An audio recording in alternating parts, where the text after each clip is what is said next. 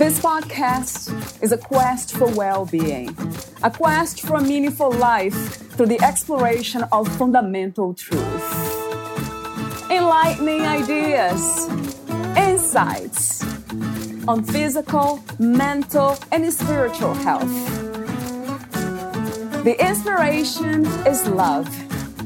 The aspiration is to awaken new ways of thinking that can lead us to a new way of being, being well. Welcome to Body, Mind, and Soul Healing Conversations.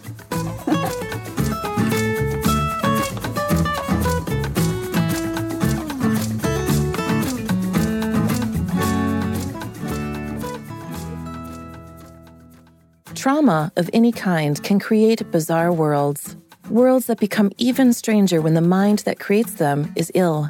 It can be hard to find a way through, back to the place where people can reach in and find you. Kathryn's book, The Things We Left Sleeping, is her attempt to explain that journey. Valeria interviews Kathryn Lund. She is the author of The Things We Left Sleeping. Kathryn Lund lives in York, in the north of England, her work is often an exploration of a world experienced through a neurodivergent brain. Her novel, The Things We Left Sleeping, was a shelf unbound indie top 100 for 2022. She has a book of short stories, The Things We Keep in the Cupboard, which she wrote for her MA in creative writing. She was awarded the Blackwell Prize in Creative Writing for her postgraduate work. Kathryn uses her writing to platform speaking about mental health, chronic illness, and living with invisible disability. She's renovating a house which, when it stops looking like a building site, her girlfriend has promised to move into. Meet Kathryn at catherinelund.co.uk. Here's the interview with Kathryn Lund.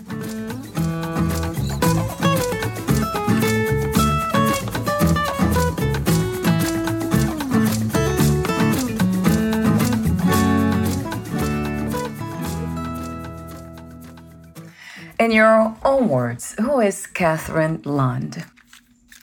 Kathryn Lund is a author. She's from the north of England. She is a human being with what I like to think of a multiplicity of experiences. So she's had things that have happened to her that she's had no control over, and she's had things that have happened to her that she's taken control over. And those are two very different and distinguishing but important parts of our life. So I like to think that she's somebody who has found the things that she can embrace and has learned to let go of the things that she can't. Mm, yes, beautifully said. And with that, a question comes to mind having control over some things and not having control over others.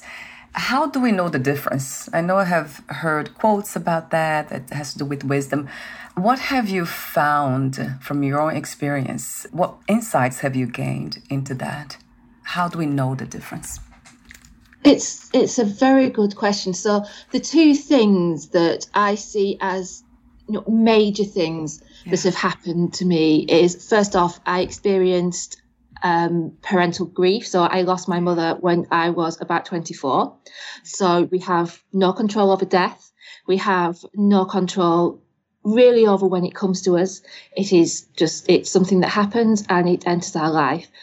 And the other thing that I have no control over is that I have neurofunctional disorder. And that is a neurological condition which you can be prone to, but it strikes at different points of your life so you can get it, you know, in early childhood, or you can get it when I got it, which was around about 18, 19 was when things started to onset, and then in my early 20s. So that's two things I have no control over. And you also have, for a lot of the time, no control over reactions to it. So grief is a very uncontrollable and a very wild reaction and you know it, it's something that that, want, that wants to run wild and really and really we should let it and i have very little and for, for many years for at least a decade had very little control over how i felt about being ill because to me that illness was intrusive, it, it was and remains destructive and painful and inhibiting. What I can control, what I found that I can control is how I feel about my own reactions. So I can't control my reactions. I can control how I feel about my reactions. So it's okay for me to feel anger. It's okay for me to feel pain. It's okay for me to not feel at one with my body at times because I don't, because pain is something that is it's very hard to feel as a part of yourself, especially when you're experiencing it. So I found that what I can control are very definitely my reactions to my reactions. It's how i choose to to live with my reactions. And that learning to to do that can very definitely take you out of a very negative place. And you know really allow you to be all right with where you are. So i have very definitely learned to be all right with feeling sorrow and with feeling grief for the person that i was before i was ill. She's gone.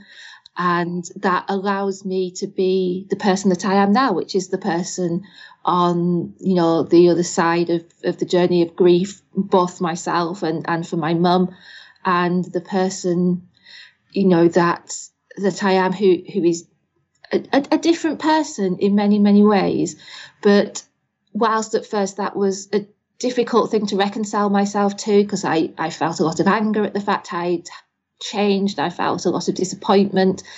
I now feel that you know that that's the person that I've ended up being, and, and she's an okay person, and, and I'm happy with her. So to me, that's the difference. We have things in our life that we can't control, and they enter our lives. And a lot of the time, we can't control our reactions to them. They're very natural reactions, and they're reactions we have to work through, even if it takes us decades. You know, like it, it took me I'm about 14 years into this illness, and I'd say I'm, I'm just about okay with it. But what we can control is how we treat ourselves and how we treat our thoughts and how we respond to our thoughts. And, and those are the things that are controllable to us. Wow, beautifully said. That's wonderful. It's, yeah, it resonates true to me, mm-hmm. right? Controlling how we feel about our responses to life. Yeah, because I, I think we can be very self punishing. We can feel that you know we we felt something and because it's a negative emotion that that necessarily makes us a negative person that's a negative experience but negative emotions we, we feel them for a reason and you know, we, we need to be all right with feeling those emotions just as we feel positive reactions and positive responses you know they're, they're all part of going through the journey of, of, of experience and we need to be all right with that we need to be all right with the sort of the voices in our head sometimes and, and the doubts. We, we need to be all right with those things. They're they're all right to feel and they are legitimate things to feel. Right. Yes, a billion times that truth. Thank you for saying that. So, do you feel that where you are today is um, you are in a place where there's no suffering anymore? Would you say that? I would. I will. I will never say that there's not that there's not suffering because suffering exists because we love suffering exists mm. because we feel mm. so i still feel sadness deep you know almost physical sadness at the death of my mum because she was a huge influence in my life. She was a fantastic and energetic person who you know really still influences me for today. So you know i have a partner at the moment. Well hopefully i have a partner forever because i love them and they're going to be moving in. So do i feel sadness that my mum's not going to be there and to meet and to meet them. Yes, yes, I do. And you know, there, there's days when my pain levels are so high, I can't get out of bed. I I can't I can't think. I'm so uncomfortable. I just I just want it to stop. So the suffering's there. But what I find is that I don't feel like there's only the suffering and it's no longer an overwhelming sense of suffering. It's today I'm having a difficult day. Today I'm having a really difficult day, but my life is more than that suffering. Because, you know, I, my, my condition means that for several years, you know, I was extremely ill extremely ill. I, I had to move back in with my dad. I couldn't support myself. I could barely make it across the room. I just, you know, the pain was constant. And that's when the suffering feels like the default state of, of what you are. It's just, I'm, I'm here and I'm suffering. And what is the off, what, what, what offsets that for me? And, and, and there was no offset. Whereas now I de- very definitely feel that my life is full of these things that not only are they positive, but I once again care that they're positive. I have the emotional capacity to care about the fact that they're positive and you know I, I feel well enough that I can actually feel those positive things in my life and, and that's more than enough to offset the bad days and it's it's a balance that's taken a, a long time in coming back and you know, a lot of different trials of, of different approaches and, and different things that uh, does this work for me? And or does it not work for me? And, and you know not despairing when it doesn't and well let's try the next thing let's try the next thing let's let's keep going. Which is it's difficult to do when you're doing it because you just think it's it's going to be forever. It's going to just be forever trying one thing and the next thing so for me that was medications because you know they they stop my um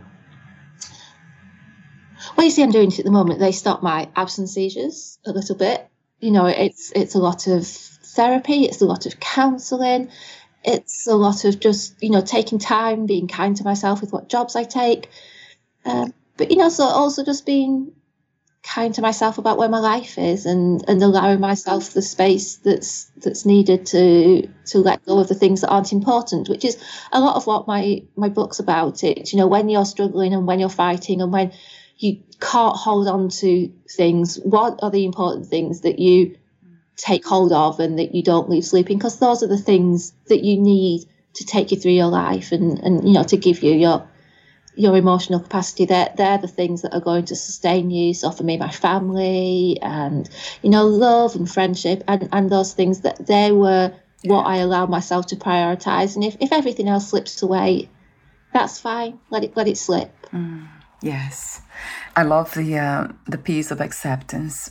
Yeah, I, I think so. Yeah, uh, acceptance is a piece. It's. Uh, I, I had a therapist once who said, you know, why are you struggling when all you're doing is digging downwards? You're not digging mm. anywhere. You're digging downwards. Right. And just just the image of that constant struggle, struggle, struggle, and you're not moving. You're you're just going deeper and deeper into what's wrong and you know, acceptance yeah. is very definitely leaving the hole and looking around and going, you know what, if I'm here, I'm here. Let's put the energy elsewhere. Let's stop digging and let's put what energy we have elsewhere. And I think that is what balances suffering.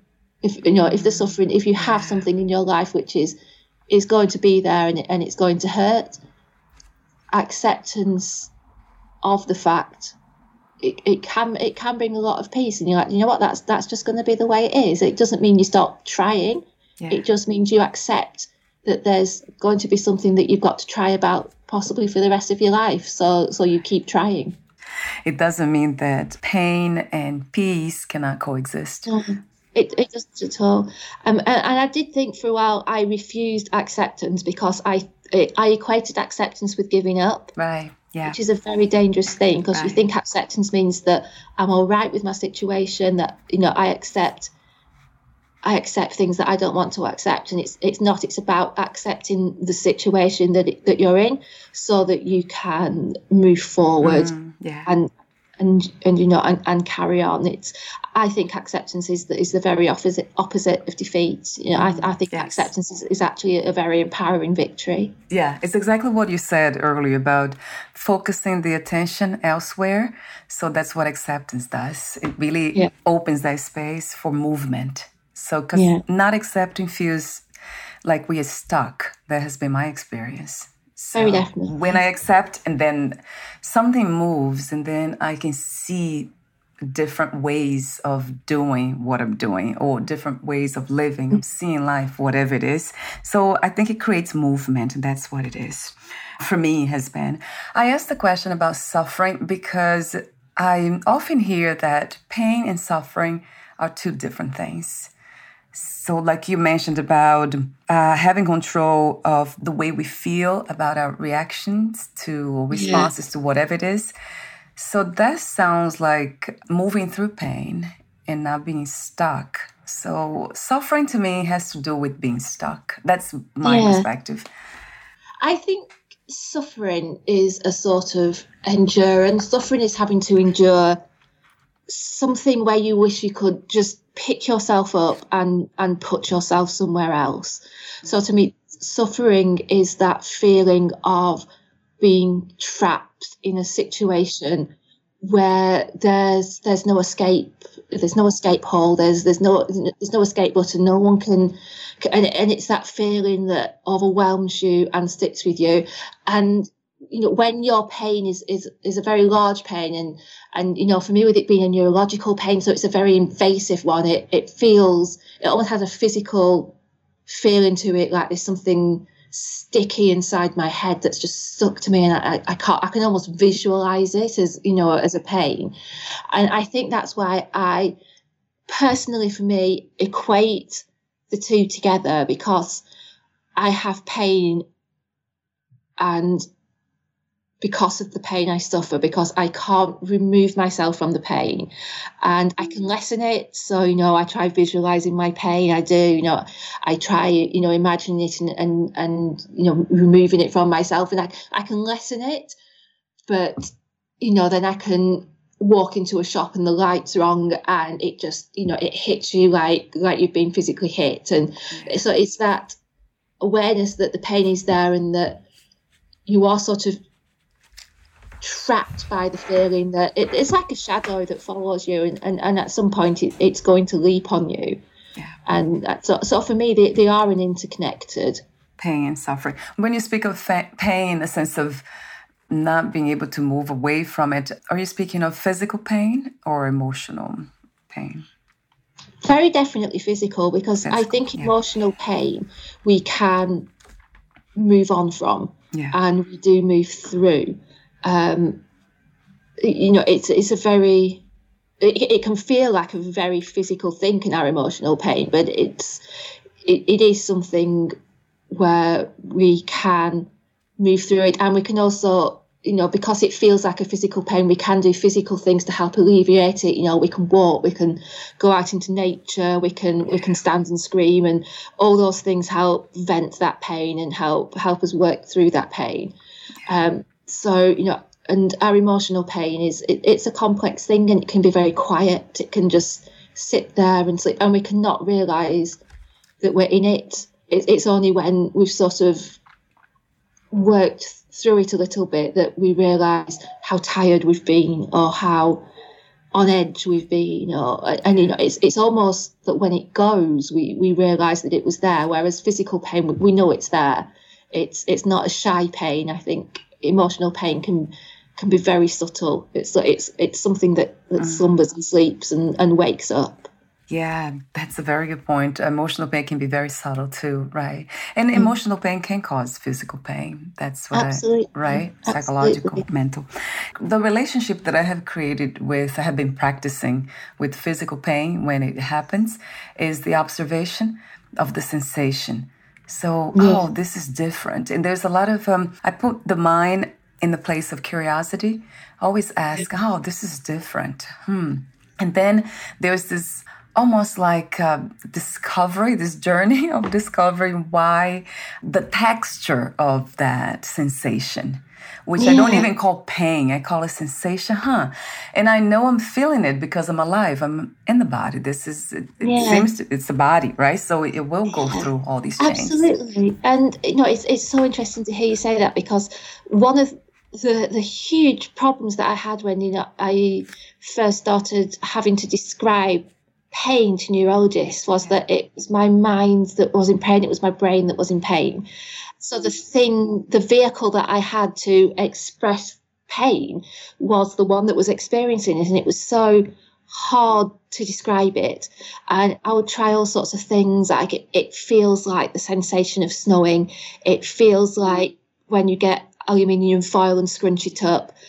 And you know, it, it feels like that, but inside, and it, it feels like something that sticks, and it, and it feels like none of those things. They're just the, and I, I find I found it such a frustrating process to try and actually articulate what, as you said, not not just what the pain was, but what the sensation that I was feeling was, and that's and it was by writing about it that I did my best to exercise it because it, it, to me it wasn't just the experience of pain. The pain was also you know associated with memory loss and with word loss with difficulty formulating um, so that journeys i get I, you know i was getting physically lost because my mind was hurting and i'd suddenly like look around and have no idea where i was or wouldn't remember a route. So it was also trying to express that pain isn't just the, the feeling of pain it's the the sensations that it causes. And then it, it's a much wider feeling both physically and and sort of mentally it, it, reaches out so it's like this this central thing which is the pain and then there's, there's everything else that that reaches out around you and um, it, it's a it's a very difficult thing to describe because you just say my head hurts but what you mean is your existence is just entirely mm. out of tune with itself mm. and you feel like you're mm. Lost in your own head there's just no directions right yes i understand that i mean i, I think i can I'll, I'll, be asking you questions about your books and uh, the yeah. inspiration for that but um, I'd like to make a, a, comment about this experience of physical pain and then, or perhaps emotional pain that becomes physical and then yeah. it transcends into something else. I have had an experience where I was in a relationship that was so turbulent and I didn't know what to do. There was a, an incident or a situation where I completely lost, let's say, the sense of reality. I didn't know where the pain was coming from anymore. If it was physical, it, it, was physical, I'm sure, and then also emotional, uh, mental, perhaps, who knows. Everything was happening at the same time. And yeah. then I remember just letting letting it go, just not because I wanted to, that was not conscious, it was involuntary. I just yeah. gave in to everything that was happening. And then it was interesting to notice that because I can remember that means something was there recording all that observing yeah. the experience where I just let everything just flow and be what it was. And it became this very magical experience of just being guided by something other than the rational yeah. mind that I was very familiar with until then. So to me, it became a spiritual experience, a mystical experience, where I was just walking uh, on the streets and I was not feeling lost. It was it seemed like the body was lost because I had no idea where I was going. But there was that sense of uh, I was being guided by something that I knew it wouldn't ha- let me get hurt, the body or any, yeah. anything about me get hurt. So it was that was the I was grounded in trust at, in that moment.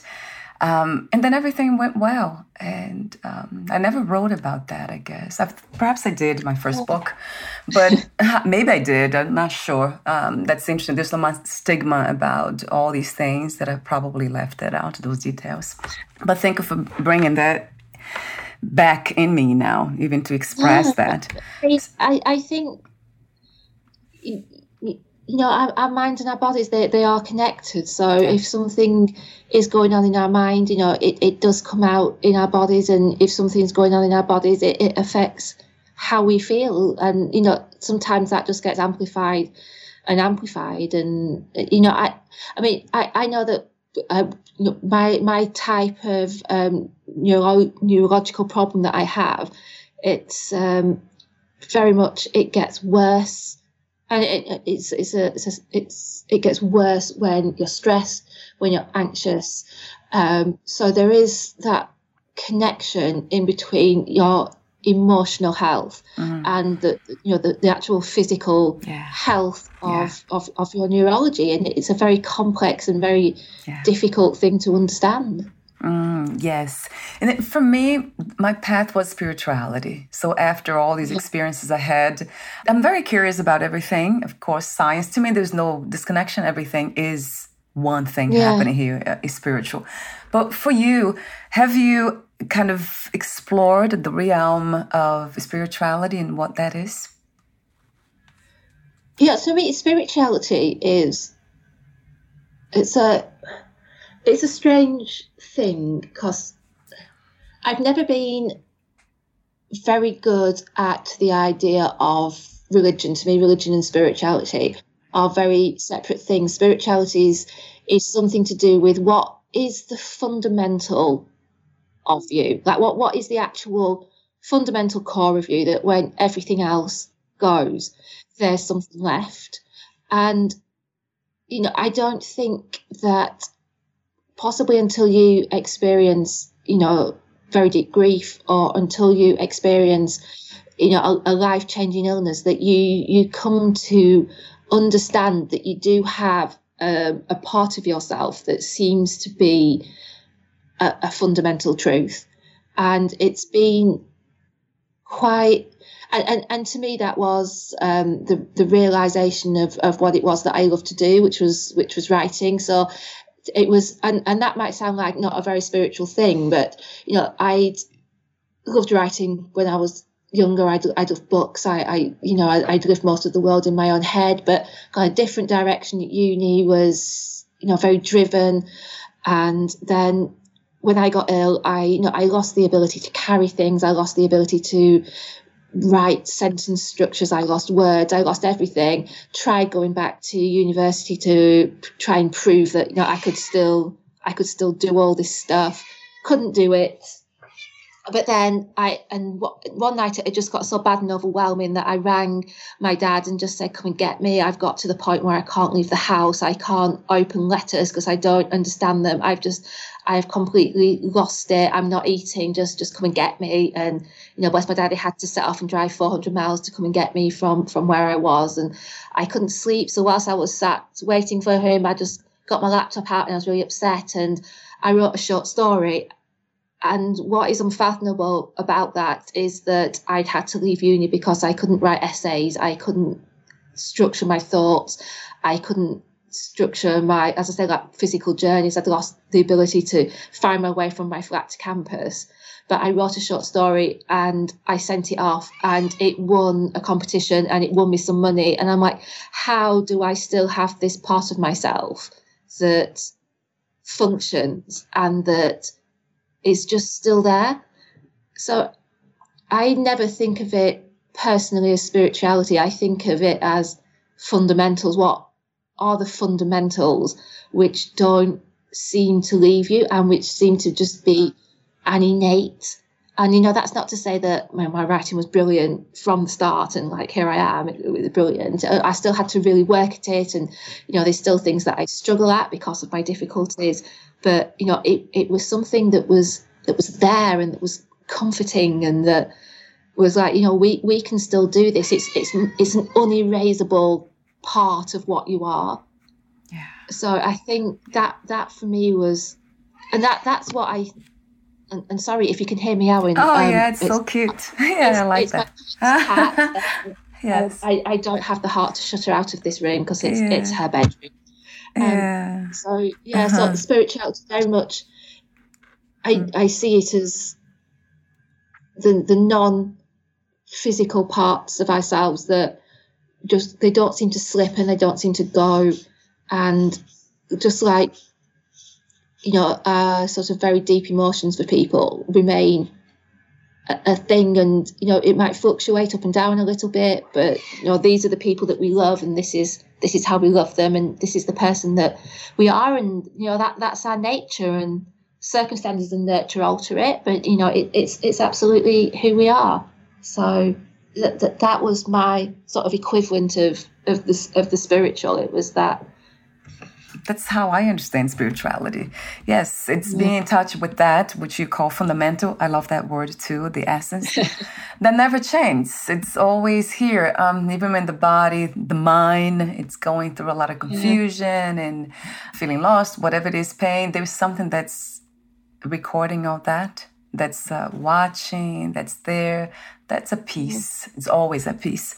So that's um yeah, that's ex- how I define spirituality, right? Being able to to realize that. It's not really understand with the intellect, only, but it's just to realize that and bring that flavor into the conditioned body mind complex. Yeah.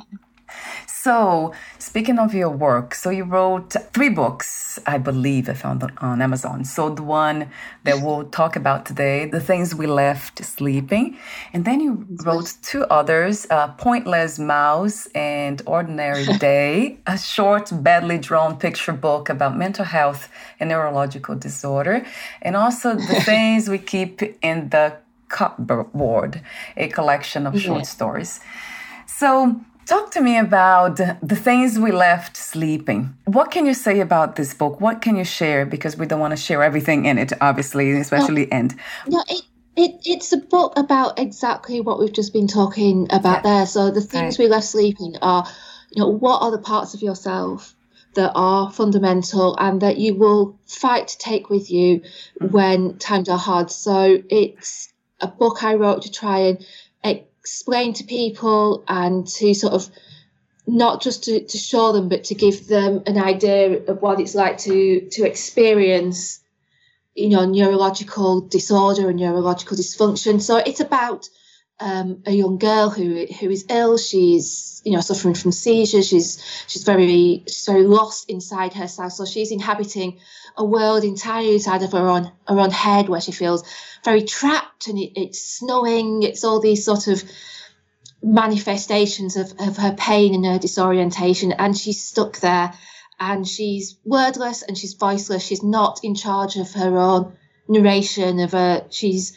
not guiding her own story. So as she goes through, she begins to sort of explore her environment and to journal and then to sort of try to start to take back over the narration of her life and the direction of her life and and make her way out of this landscape that she's really created for herself inside her head and on in the rest of the book in sort of the world outside her head it's about her partner and her dad who are sort of what is it like for the family that are living with someone who's suffering? How is an illness affecting and impacting them? And really, what I wanted to do with the book was explain and, and show what it what it's like to sort of lose complete control of your mind and to have to build it back up and to fight for the autonomy of your, narration and as you as you do that what are the things that you want to take with you? What are the things that you'll want to actually keep as a part of yourself? You know, what, what are your fundamentals? And what are the things that you're just going to let them go? You know, they're not important. They're not something that you need to struggle with and battle with. So it, it's a fictional story and it's quite, it's a very fairy tale like story, I think. You know, it's all about somebody making this journey out of a very strange and foreboding and you know rather dark place towards somewhere where they can feel safe and hopeful and, and come back into back into a real world but it's um, a fiction very definitely based on the reality of my life so it, like my medical notes are in there so you can understand what's going on from a medical point of view and from a mental health point of view um, it's yeah, it's it's a it's a sort of strange hybrid. The main character Evie, she isn't me, but she's she's there to to give voice to to my experience. I mentioned off record, thanking you for being open to life in the sense of being human, human enough, knowing that that's what we are here to explore yeah. what's happening, what happened in a very light way, in a, a creative way. That's very artistic to me. And you know, Kathryn, what I really came to understand, to realize perhaps, is that this reality is exactly that. Uh, it can seem yeah. very confusing, the reality that we call life. That's, uh, yeah. to me, is a dream. It's just, uh, it's an interesting dream. Very interesting dream. Very strange dream, too. a, a, strange and bizarre one. And certainly, having like been through stages in my life where I've been having very, very vivid, very physical dreams. Sometimes it was very hard to distinguish between what was the actual reality of the world and what was you know the reality of the inside of my head. And very often i like there's still things now where i have a memory and i don't know if that memory is a dream or if it's something that everybody else experienced as well. And it's for a while the the world got very blurred and there's nothing like writing to be able to share that confusion because we when, when we read i think we're more willing to accept a, a strange reality as a way of expressing things.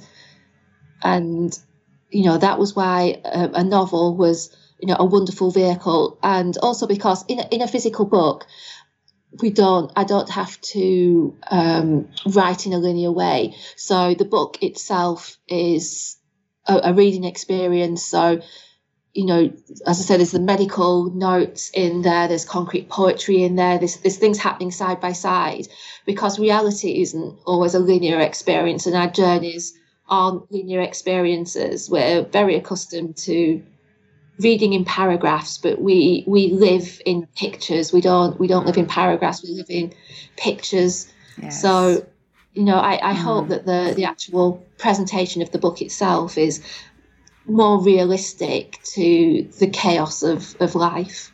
And when you talk about safety, that's the picture that I see is that this reality called life, it's a dream. It's, always changing. That's exactly, it just has, has this, this quality of feeling stable because we wake yeah. up and then it's still here whatever we left here? It's still here the mind uh, they have the memories and all.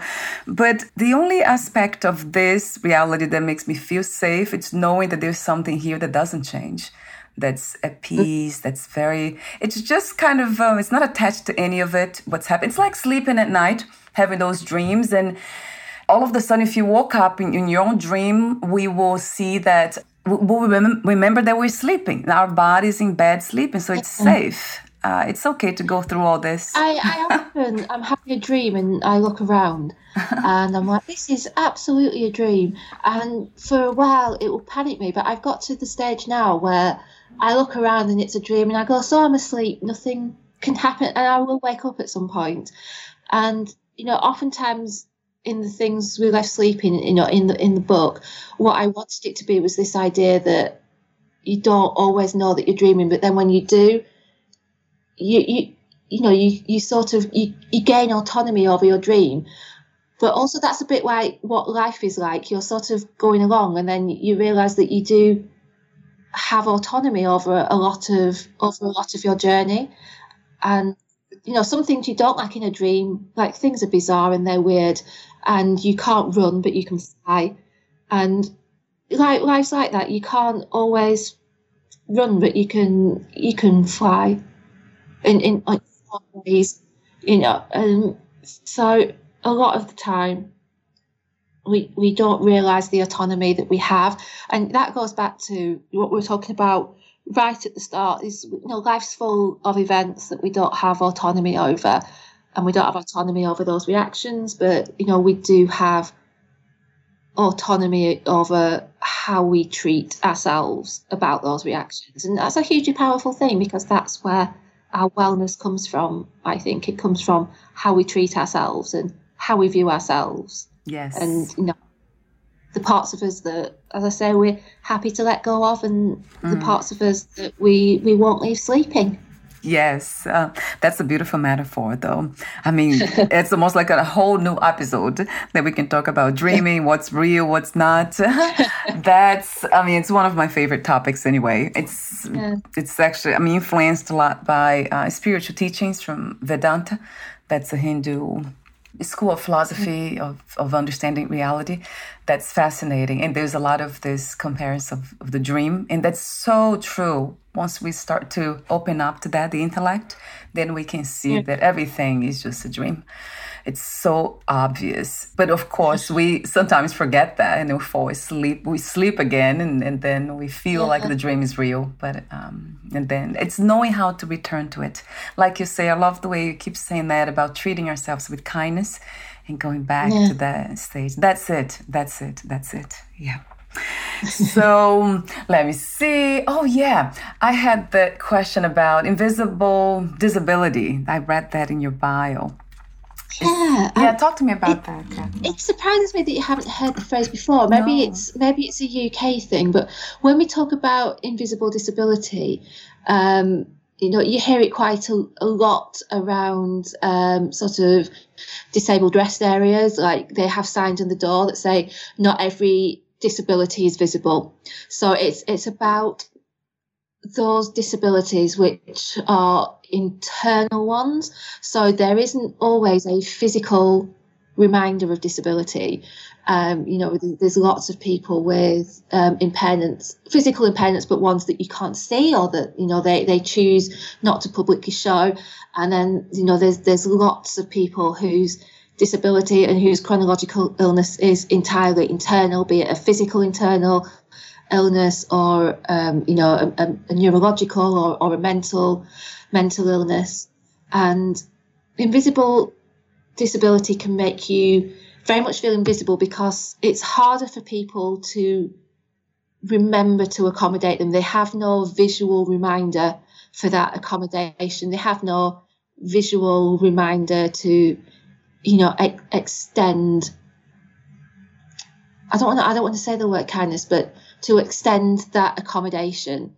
So it can it can very much feel like it's like I, I'm about to start a new job, and um, you know whilst I've told occupational health you know everything that I, I'm I'm going to need in, in ways of, of physical support, it's knowing that you know the first time that I do something that then reminds or, or tells people that I, I have something that's wrong with me, that it's then going to start a conversation. You're like putting on my blackout glasses or saying, no, I just need to go for a time out somewhere where there's no electronic noise because electronic noise, you know, it just absolutely, I can feel it on my skin. It's a really hard thing to describe, you know, I can feel. So it's that thing that like you, you have something that's wrong with you, but it's not always visible. And then often what is visible instead is, is what it does for you. So it, you know, for me, it causes pain. So, you know, my, my dad had to carry me out of buildings before because I'm like, I physically can't move because of the light spectrum. So it's, it, it is, it is something which is, is talked about here and is, you know, pe- people are reminded of it, which, which is a good thing because we, we should be mindful of the things that we can't see. And not only when it comes to illness and comes to disabilities, but the things we can't see which are going on inside inside mm. everybody. We can't Yeah. see the things that are going on. Right, So, right. Uh, yeah, mm. it's self explanatory. I thought about it, but I had to ask because your explanation was very clear. It's very clear, right? It's uh, it's the inner world, isn't it? It, it, it, it's the inner world, and that some people's inner world has more struggles going on The, with- than other people's, and that some people's inner worlds need accommodation in, in, in the physical world because, as we say, our, inner and our outer, they are they're, they're one thing. Hmm. Yeah, that's why one of the um, you probably I'm sure you heard about be kind for we don't know what others are going through, something like that, paraphrasing that.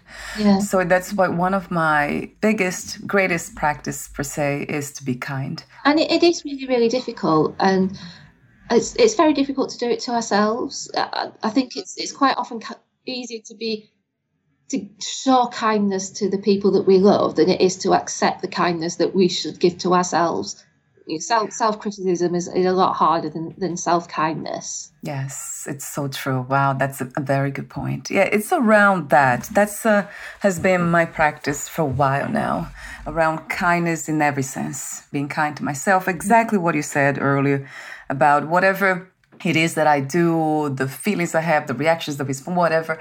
I'm always very forgiving, and I, this very strong sense of self trust. That's okay. Everything, it's okay to happen and it mm. happened exactly the way it did. So there's no self guilt, shame, any of that. Although, of course, these aspects they show up sometimes. They come to visit, and then I mm. just let them go. Just I just listen to everything. I'm very open to whatever this is, which we call life. yeah i mean we, we all have thoughts that sort of fly in there it's it's how much Yeah. you don't have to listen to them just let them let them fly out again it's it's, Yes. it's fine So we're almost at the end. I have a few more questions for you, but before that, would you like to say anything that you left unsaid or read a passage in your book? Um, I can certainly read a passage from the book. Yes. Um, I mean, it's it's one of those things where when you know when you're selecting which part to read, like which bit do you? So I'm, I'm just going to open it at a random random page, and we'll just join the characters wherever they are. So here we go. Where so we're we're with my character Evie, who is the character who is, as I say, stuck in this really internalized world where it's constantly snowing and she has no autonomy, and there's a sort of very almost sinister narrator, which is try, who is trying to get her to move and is trying to get her to sort of start taking an interest in what's going on around her. Um, and the way to do that is to start writing in this notebook. So here goes. I erode like the sea, even the most strong of places. Lens caps closed to the world, solid as bedrock. I will beat you until my hands are dust. I will roll over the top of you until you are sound ground under the wave. You cry out, grab me, fly up, boiling up, some rock of bird gone flesh, with wings of rock, with wings that beat, beat, beat. Come on, beat me back. Join me in these rolling places. I've rifled through your nervous system. I have come out through your hair. I hold you, pin you, fall into the dugout pits of the floor. You fall on top of me, frozen earth, rain, stone rain. I grab hold of you, I wrestle, I won't let you go. I have the notebook. Let me make it clear to you.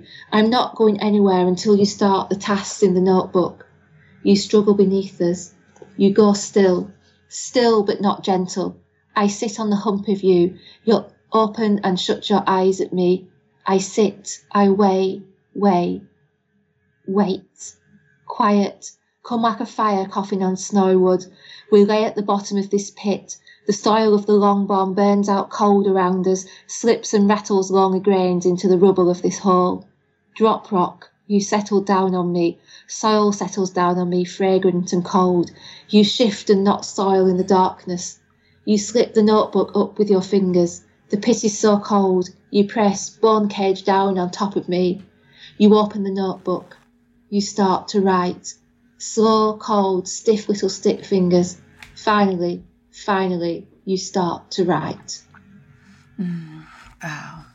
It, uh, uh, you write beautifully. Thank you. And, you know, that, wow. that is about, you know, very much about the internal struggle that we have when, you know, we're, we're starting to try and make that journey, but we're, we're really having to, to, to fight to start it and to force ourselves to start it. And, you know, and, and it's um, it's it's a, it's a difficult thing to to take control of yourself, as we were saying, and it's it's right. a practice and. I love the way you express all that. It's very subtle. And in a way, I know it's not you being very obvious too, but it feels yeah. like poetry to me, like a song. Um, thank you. Thank you. I, I, mean, I do love poetry, and I think, you know, people are, are, are so much more accepting of sort of beautiful language when it when it's in poetry and of strange concepts and and of truth. People expect poetry to be truthful.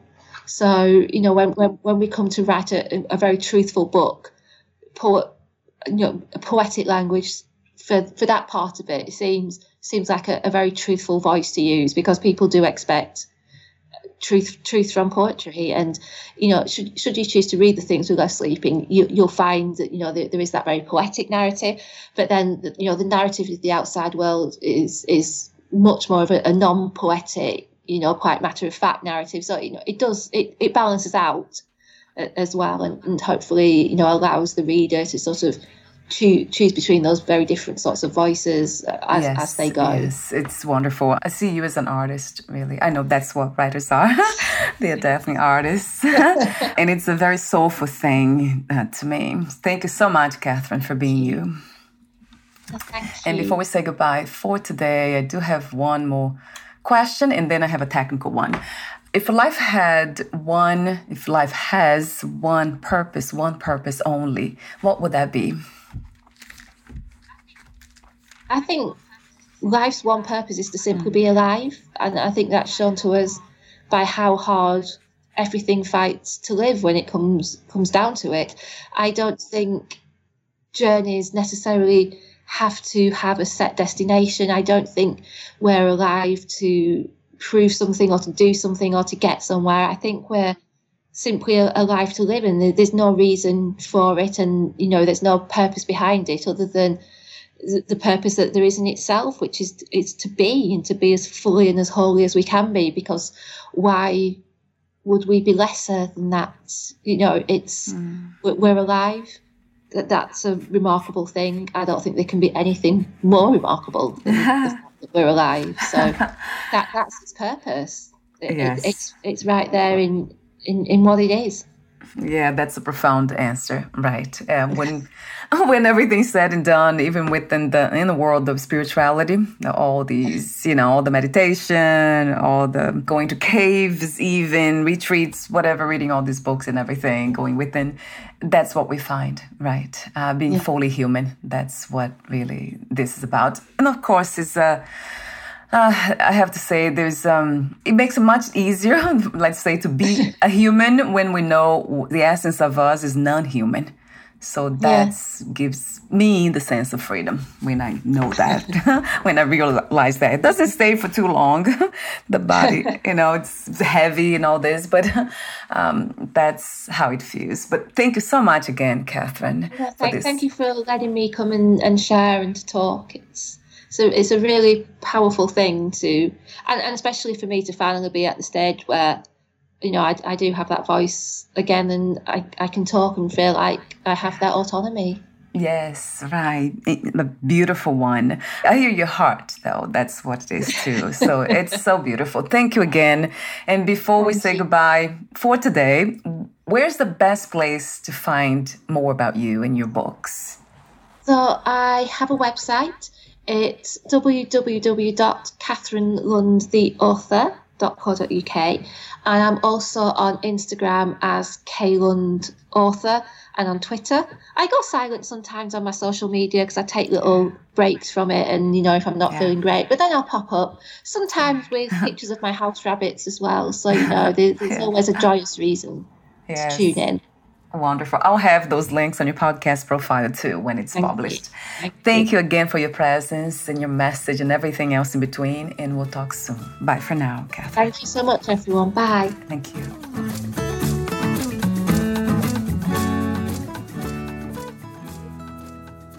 Thank you for listening.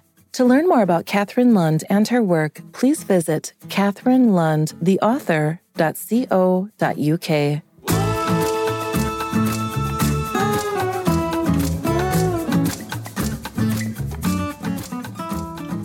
learn more about this podcast, please visit fitforjoy.org slash podcast. Thank you again for listening, and bye for now.